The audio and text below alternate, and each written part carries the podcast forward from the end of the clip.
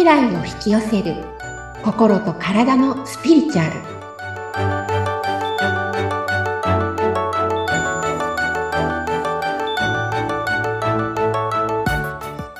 こんにちは。自己実現スピリチュアルコーチの深田さゆりです。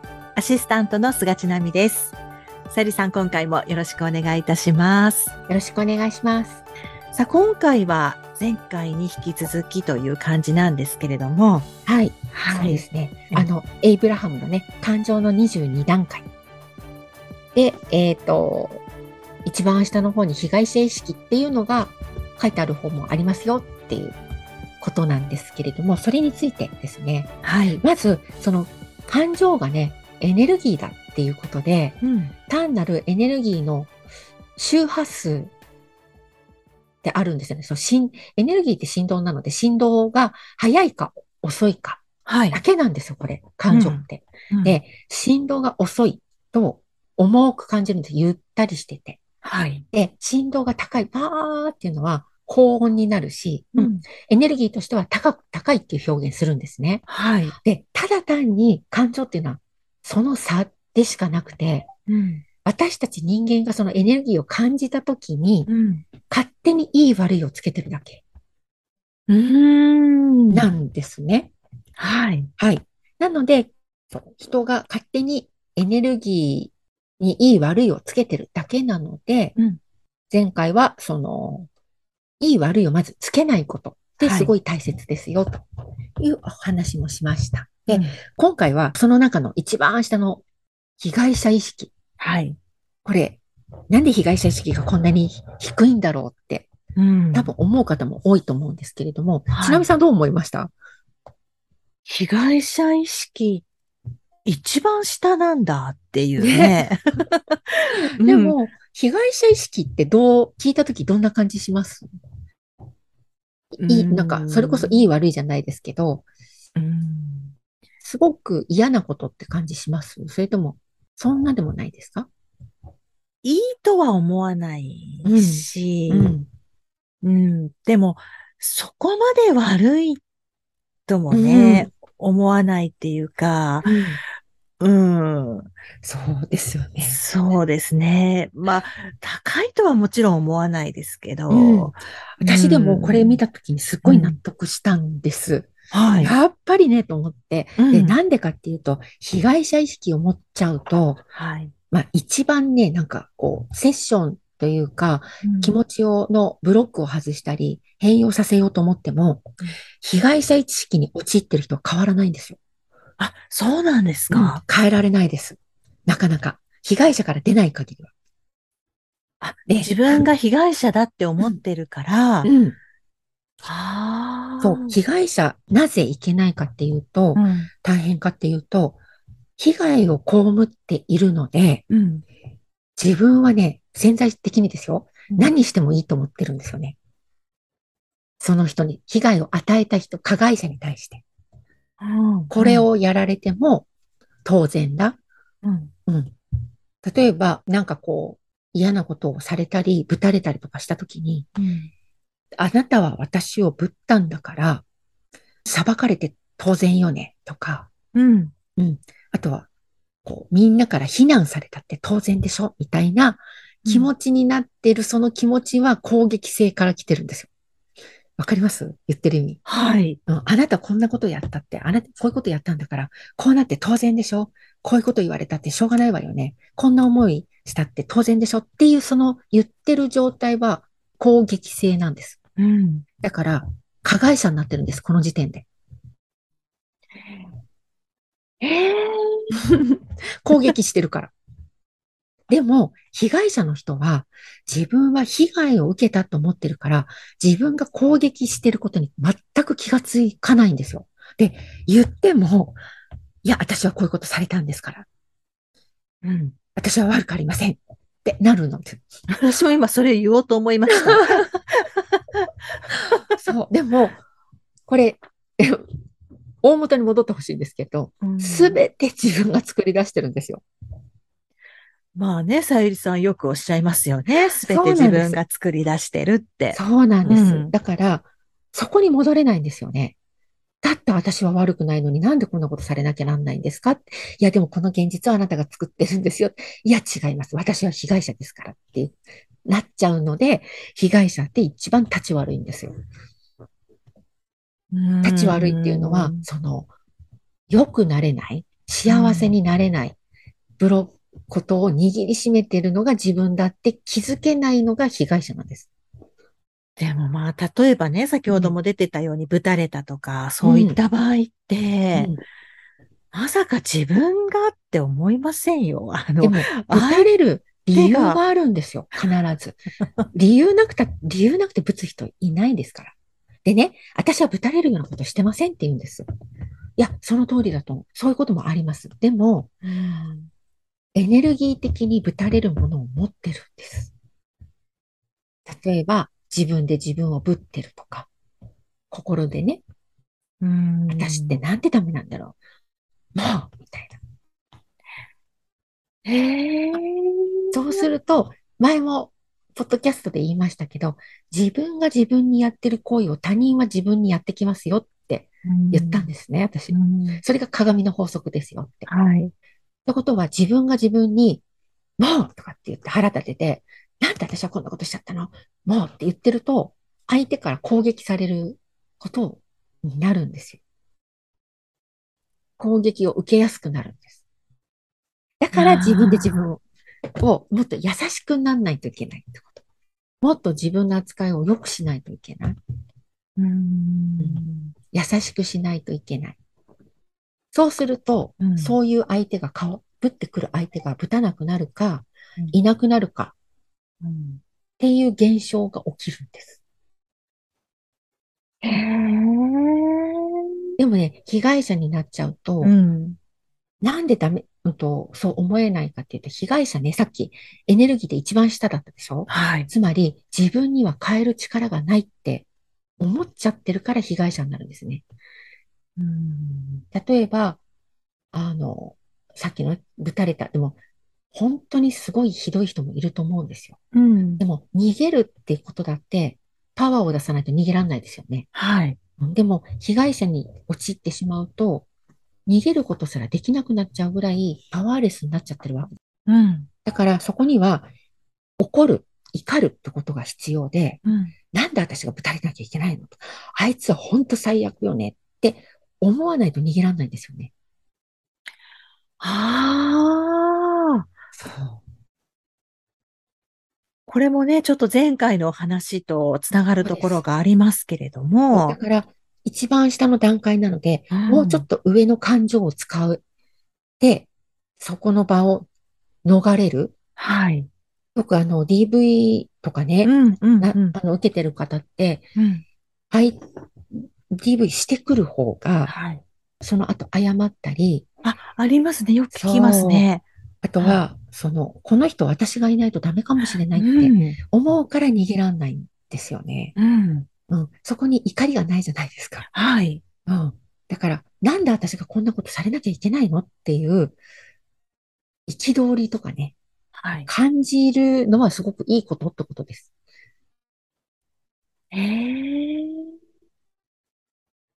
なんかそういうからくりになってたんだって思って、思いますよね。びっくりしました。そう。被害者を出るには、うんと、自分には変える力がないって思う思い、思考を変えるしかないんですよね。私は、この状況を変えるパワーがあるんだと思ったときに、うん、被害者にはならないくなるんですよ。うん、被害者のところから脱することができて、うん、でもそういう被害も受けなくなるし、囚われなくなるので、どんどんどんどんその人自体が被害を受けた人が幸せになれるんですよ。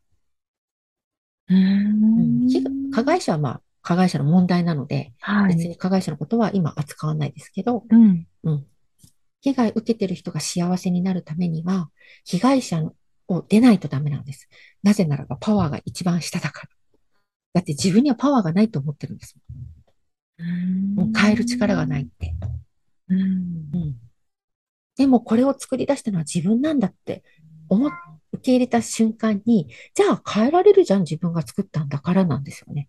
うん、でもなかなかそこに気づけない人がうん。多いっていう。多いです。はあ。だからそれにはまず怒ろうよって。あなたはそんな存在じゃないんだよって。私はそんな存在じゃないって。ないがしろにされていい存在じゃないとか。うん。うん、怒っていいってことなんですよね。うんでも大、体の人は、そんな怒ってる自分はダメだって思うので、うん。また戒めるからまた落ちるんですよ、エネルギーが。うん。でこのうん寝てらんなくなっちゃって、それこそ鬱になっちゃって。ああ、そうなんですね。いやー被害者意識はね、まあ、物とかじゃないにしても、うん。例えばなんだろうな、あの人のせいでとか、そうそうそう。うん。うん。例えば恋愛とかだと、あの人、あの人が私の彼氏を奪ったとか、はいや、奪ったんじゃなくて、私よく思うんですけど、いや、奪ったんじゃなくて、はい。もうエネルギーがお互い合わなくなったから、うん。こう奪ったと思われる女性とエネルギーが合うようになってしまったので、うん。ただけであって、普通に物理的に見たら、うん、普通の流れなんだけどなって私は思うんですけど、うん。奪った、奪わないってないんですよね。だって男性の意思があって向こうにね、女性が奪われたと思ったら、意思があって言ったのは本人ですからね。ものじゃないし、しかも。ああ、まあそうですけど、えーそしたら恋愛がうん。長く続く場合とうん、短く終わってしまう場合って、うんその、そういうちエネルギー的な違い？あそうです。もうそれだけですよ。本当に。本当にそれだけなの。うーん。で、それで考えると気が楽っていうか、うん。自分はでも好きで合ってると思っているけれど、うん。多分ね、本当の自分出してないんですよね。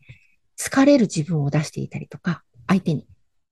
うん。相手がこういうのが好きだから合わせてしまったりとか、うん。してると、本当の自分と違うことをやっている場合は、疲れるんですよ、やってる方も。好きなんだけど。で、もう、なんていうのかな、疲れるから、疲れるエネルギーに乗るじゃないですか。はい。で、本当の自分は違うから、だんだん本当の自分がな、ちょっとね、時間が経てば出てくるわけですよ。うん。それを相手はキャッチするから、あ、これなんか自分が思ってた人じゃないってなるわけですよ。へえ。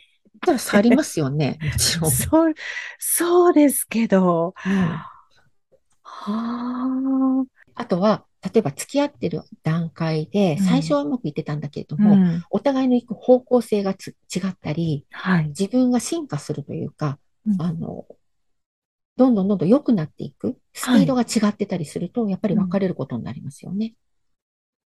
うーん。難しいですね。じゃあ恋愛って。だから別に変わっ、私は全然変わってもいいと思ってるし、その時その、の時でお互いに会う人とね、いればいいし、一緒に本当にいた、いたいと思う人と本当に魂的なつながりのある人とはいますから、ない人とは別れるし。うんで、ある人と出会った後に自分がその人と付き合っていろいろと傷つくかもしれないけれども、うんそのおかげで自分の波動が上がって状態が良くなるから、さらに素敵な人と出会うってことだってあるわけなので、うん。別れることって全然いい、悪いことじゃないんですよね。うん。で別な人と付き合ったっていいし、本当になんかね、エネルギー的な問題なんですよ。よくほら、そうですか。デビュー前とかね、すごく苦労してた時に一緒にいた人と、うんうんうん。で、自分が売れ出したら、はい別れちゃったとかって、うんうん。で、別な人と付き合ったって、うんこれよく悪く言われたりするんですけど、はい。エネルギー的に見るとその通りなんですよね。だって、苦労した時にいる時に、その相手のパートナーの相手も、うんと A さんと B さんが付き合ってたとして、うんうん。で、A さんがすごく上昇してしました。うんで、自分を出し始めました、ちゃんと。うんうんで、付き合う人たちも変わってくるって言うとエネルギーが変わるんですよ。はい。それと同じように B さんもエネルギーが変われば、この二人ってずっと一緒なんです。うんだけど、接している時間が違ってきちゃったりすると、うん見てる方向も違ったりするので、はい。エネルギーが違ってくるんですよ。うん。そうすると、売れてきた人は、売れてくる勢いのある人と一緒にい出して、うん。そうじゃない、例えば全然こう、関係なくいたとしたら、うん。その人はずっと変わらないですから、エネルギーギャップが起き始めるんですよね。うん。そうすると、やっぱり別れちゃったりっていうのは当然起きやすくなりますよね。で、どっちがいい悪いじゃないんですよ。ただ単に違うっていうだけ。なんかこう、できればこう、せっかくね、好きになった人ができたならばうん、ずっと一緒にいたいなとかね、思いがちですけど、私はあんまり思わないから、そうなん ないですけど。そうなんですね。うんだってその時その時の自分に合った人じゃなかったら、普通になりますもまあ確かに。だから、ん。うん。話を聞いてて、できればお互いがこう同じような感じで、こそううね、ステップアップしたりとか、でもね、それも決まってるんですよ、大体。もう魂の段階で。そういうことなんですね。そういうことなんです。この人とは自分を研鑽する、磨くためのパートナーですよとか。で、これによって出会いで自分が磨かれて波動が上がっていい状態になったら、次のステップの人たちと出会いが待ってるわけですよ。うん。うんあの、私たちって止まったら死ぬんですね。うんあの、エネルギー的に。止まることは絶対ないんです。常に常に上昇していくんですね。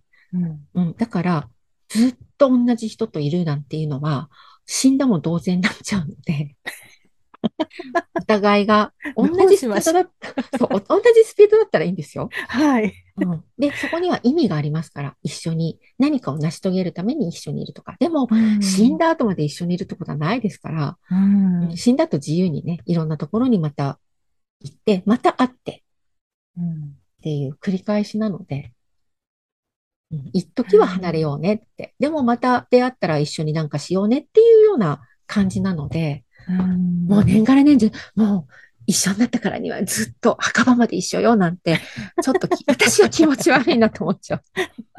ないですから、そんなの。いやそ確かにそこまで行くとなんか重々しいですけど、そうそう。ある程度は一緒になんか進んでいきたいなっていう。うんあ、でも、一緒に進んでいくことでテーマがあってね、自分たちが磨き合ってったら、それはそうなります。で、じゃあ、どういう時がお別れのサインかって、本当のね、うん。あの、喧嘩は絶対ありますから、はい。喧嘩したりいろいろしながら、うんでも、喧嘩がしたから別れるんじゃないんですよね。うん、うん、うんそこを乗り越えることが目的なので、うん。で、じゃあどういう時かっていうと、なんか相手のこと別にいいとか悪いわけじゃないけれども、あ、なんか、こう、ワクワクするところが違うなとか、うん。うん、自分がいいと思ってることと、あ、相手がいいと思ってるとか全く噛み合わないと、会うことがだんだんなくなってくるので、うん。会うって物理的にね。はい。うん。そうすると、だんだんこう距離ができ始めて、お別れになるっていう感じ。でも、相手に対していろんな思いが残ってる段階って、自分の中に残ってるから自分の問題なんですよ、それも。だから問題が解決してないです。で、そのまま別れても、また次に会う人と同じ問題出ますから。だから相手変えて、もう一回やってもいいですけど、どうせだったら新しい人とはやりたくないから、はい。うんもっといい人と出会いたいじゃないですか。うんだ。から、今あるネガティブな思いは全部解消するっていうのが一番いいです。うーん解消しておかないと、また繰り返しちゃうよってい。そうういうことです。なんか、恋愛の話になるとはね思ってもみませんでしたけれども。被害者の話から恋愛になっちゃいましたね。ねえ、恋愛はなかなかね、面白いので。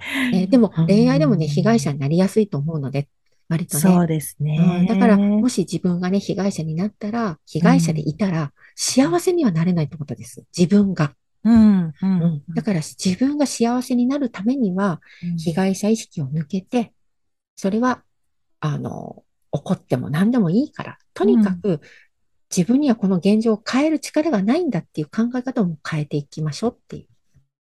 変えられますよ。だって作ったのはあなたなんですからっていう。そう。結局はね、そうあなたが作ったんですよ。自分が作ったんですよ。そう、それをね、あなたが悪いんですよじゃないんですよ、このメッセージは。あなたが変えるパワーがあるから、それを取り戻してくださいねっていうメッセージなんですね。ああ、そう。そうか。だから、変わるときそういうこですなのかな？そう。だから被害者になって苦しいと思ったら、あ、私は被害者なんてやってる場合じゃないと。うん。人生無駄に過ごしますから、うん。あいつのあんな嫌なつやつのために、なんで私が人生無駄にしなきゃいけないのって思って、被害者意識を出て、次のステップに行きましょうっていう。ねえ、うん。いろいろと考えさせられました。どうでしょうか？外に出られす、ね、出られそうでしょうかね？ちなみさんね。いや でも被害者意識ってね、本当に私も持ってるし、すぐなるし、うんあの、みんな陥りや、なんていうのかな？結構いいツールだったりするんですよね。相手責められるから。うーん。そうですね。自分は悪くないもんって。そうんう、。そう、心地いいんですよ、それって。はい。でも、その心地よさと幸せは、ね、一緒じゃないので。うん。そう。もうでも嫌ですよ。だって、私も経験ありますもん、被害者になってて。うん。ねえ、被害者、私、私が作り出してるんだって思いたくもないし。うん。ですけど、でも出ると楽なんでね。はい。ということなので。はい。ねねえぜひ、はい。そうです。なんか、ぬるま湯に浸かったお風呂で、寒い寒い、でもこっから出られないじゃなくて、もう出ようよって、隣に熱い、あったかいお風呂待ってるよっていう。そうですね。変わりましょそうです。う。はい。はい。番組を聞いて、ご感想やご質問などがありましたら、番組説明欄にさゆりさんの LINE 公式アカウントの URL を記載しておりますので、そちらからお問い合わせをお願いいたします。はい。さゆりさん、今回もありがとうございました。ありがとうございました。